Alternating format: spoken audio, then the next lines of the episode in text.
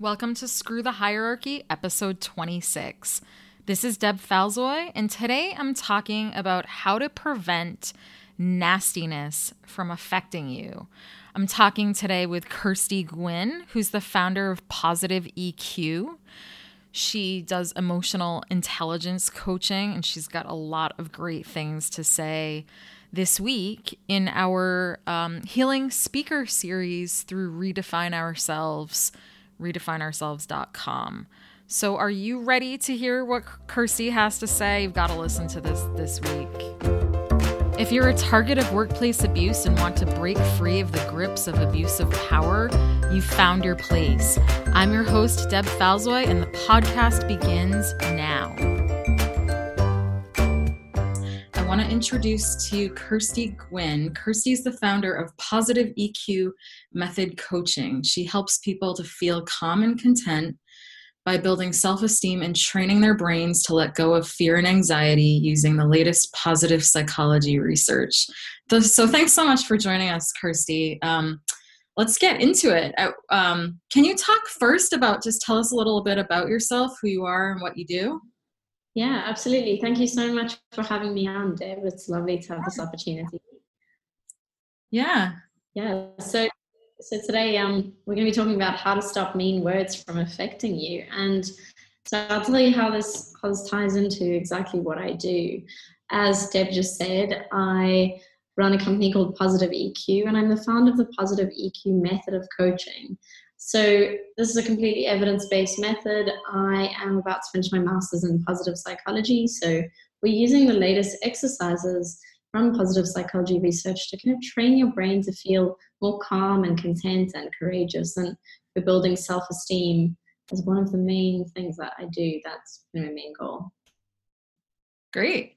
Um, so we're talking about how we might stop other people's mean words and mean actions from hurting our feelings. Can you tell us what that means?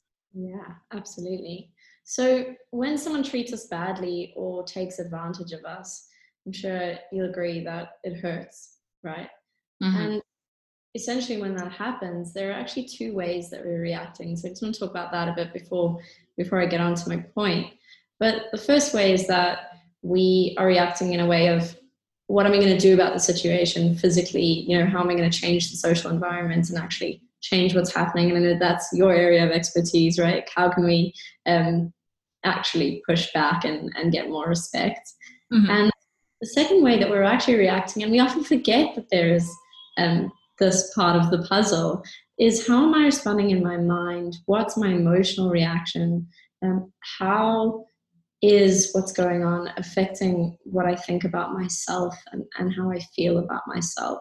Because when someone takes advantage of us, when someone bullies us, is mean to us, it can really make us question ourselves. It can make us feel like we're not good enough.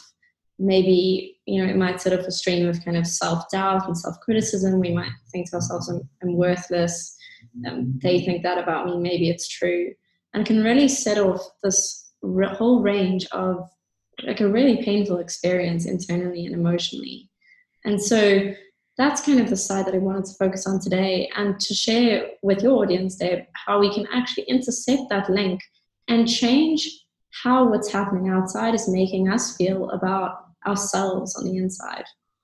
Great. Um, so how how might someone do that? So so in the in the cognitive behavioral therapy paradigm, we know that the link between an event, something that happens, and our feelings is actually a little bit more complicated than we think. So we tend to think that something happens and it makes us feel a certain way, right? So we'll say that person made me feel horrible, or that that made me angry, or you know the day was bad, so I was upset because the day was bad. Um, and we know that in CBT, rather than the equation being event equals feelings, we actually experience an event we have thoughts about what happens, and then those thoughts actually create our feelings. And so let me give you an example here. Um, to show you how much power we really have to intercept that link is if let's say that you get a new haircut and you go into work and someone says to you, "Oh, your new haircut looks awful. You look ridiculous," and they kind of criticize you. Your thoughts about that are going to be like, I must, I must look awful, right? I did get a new haircut, and their criticism is obviously a fair representation, and I must look horrible. It's going to kind of set off self talk like that. But let's say someone says to you, you know, you come into the office and someone says to you, I don't like your uh, blue hair, and you haven't got blue hair. you, if you have what, what thought stream that's going to set off is you're going to have these thoughts of like, but I haven't got blue hair, so that's a silly comment, and you might even laugh. In fact, and it's going to have a completely different reaction. And so that's a that's a simple example, but the point is that if someone says something mean to us, to us, um, often we might have thoughts about this is true, it must be true, I must be worthless, I must be useless, and that will make us feel that way. But mm-hmm. what if we were to have the thoughts instead of, you know, someone says to you, you're worthless, if you were to have the thoughts instead of, I know I'm not worthless, actually, I'm having a really useful role in many more areas of my life. Um, I know that I'm a good person if someone calls you a bad person. Whatever they say, that your thought stream is in fact able to kind of push back and say, I know that that's not true. Mm-hmm. I know that I'm the opposite of that. I'm, I'm good and I like myself. And, you know, if someone says to you, um, you did that incorrectly, to say, you know, I'm going to trust my own judgment. Or maybe I did make a mistake, but it doesn't mean that I'm a bad person. It's okay to make mistakes. And so to really intercept that link at the thought level, we have a lot of power then over how we feel. And so, what I'm really talking about here is that often when people are mean to us, we feel like it's a reflection of the truth. And we feel that, you know, it's we integrate it into our own self image, and it leads us not only to have this pain of this outside person thinking badly of us, but also us thinking badly of ourselves. And that's what really breaks my heart about it is that that's what's so painful. Is not only do we feel like we don't belong, and as humans, we all want to belong and be loved and be liked, right? Right. But we second thing where we don't even like ourselves afterwards. And so, what I'm suggesting here is it's also equally important. So, one, to stand up for ourselves, but also to not you know to be able to insert that link that we don't think badly of ourselves it's already painful enough that this person's rejecting us but let's not reject ourselves too right so we're just sort of stopping it at their definition before it leads to the feelings that go along with accepting what they're having to say about us. Yeah absolutely. So, so if we uh, so if we change our like internal dialogue um, and not let these things affect us anymore what does that mean in terms of like standing up for ourselves? Are we just accepting getting treated badly or can you talk more about like how the standing up part fits in yeah absolutely i think that's a it's a really valid concern right when i when i talk about this because you don't we don't want to get to a place where you think okay i can just you know their words don't affect me at all so i i'm just going to keep taking it um, right. You know, to still be able to stand up for ourselves. But it's in fact not true that this is going to stop us standing up for ourselves and it's actually going to help. So the thing is that the only thing we're changing is what we think of ourselves. And we can still firmly maintain boundaries around what we think of how others should treat us. So what we're saying is my self worth is independent of what other people think of me but that doesn't mean that other people should treat me badly or that it's okay for them to treat me badly so if you think about it if if we're not treating ourselves well if we're beating ourselves off and up often if we're telling ourselves i'm not good enough and you know it's we've all done it before called ourselves you know said i'm a fraud i'm a fake um, and really use that kind of painful language with ourselves if our own self esteem is low, it's actually more difficult to stand up for ourselves because you don't necessarily believe that you deserve better. Right.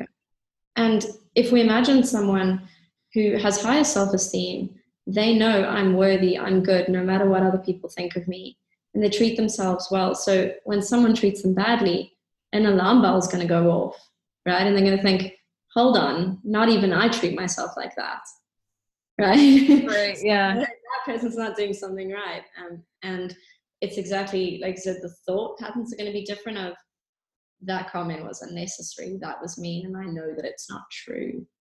Right. And so the key really to finding more courage to stand up for ourselves and more confidence is to change that inner voice, to be more compassionate, to be more loving, so the self love and self esteem.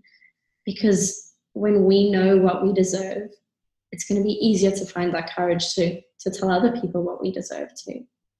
That's great. Um, so if we were to like sum up or like what are the big takeaways from this? What do you want to let someone leave with? Great. Okay, so I think the thing would be that self esteem is really the key to being resilient and to not letting those horrible words and actions affect what we think of ourselves. So they are going to affect us, right?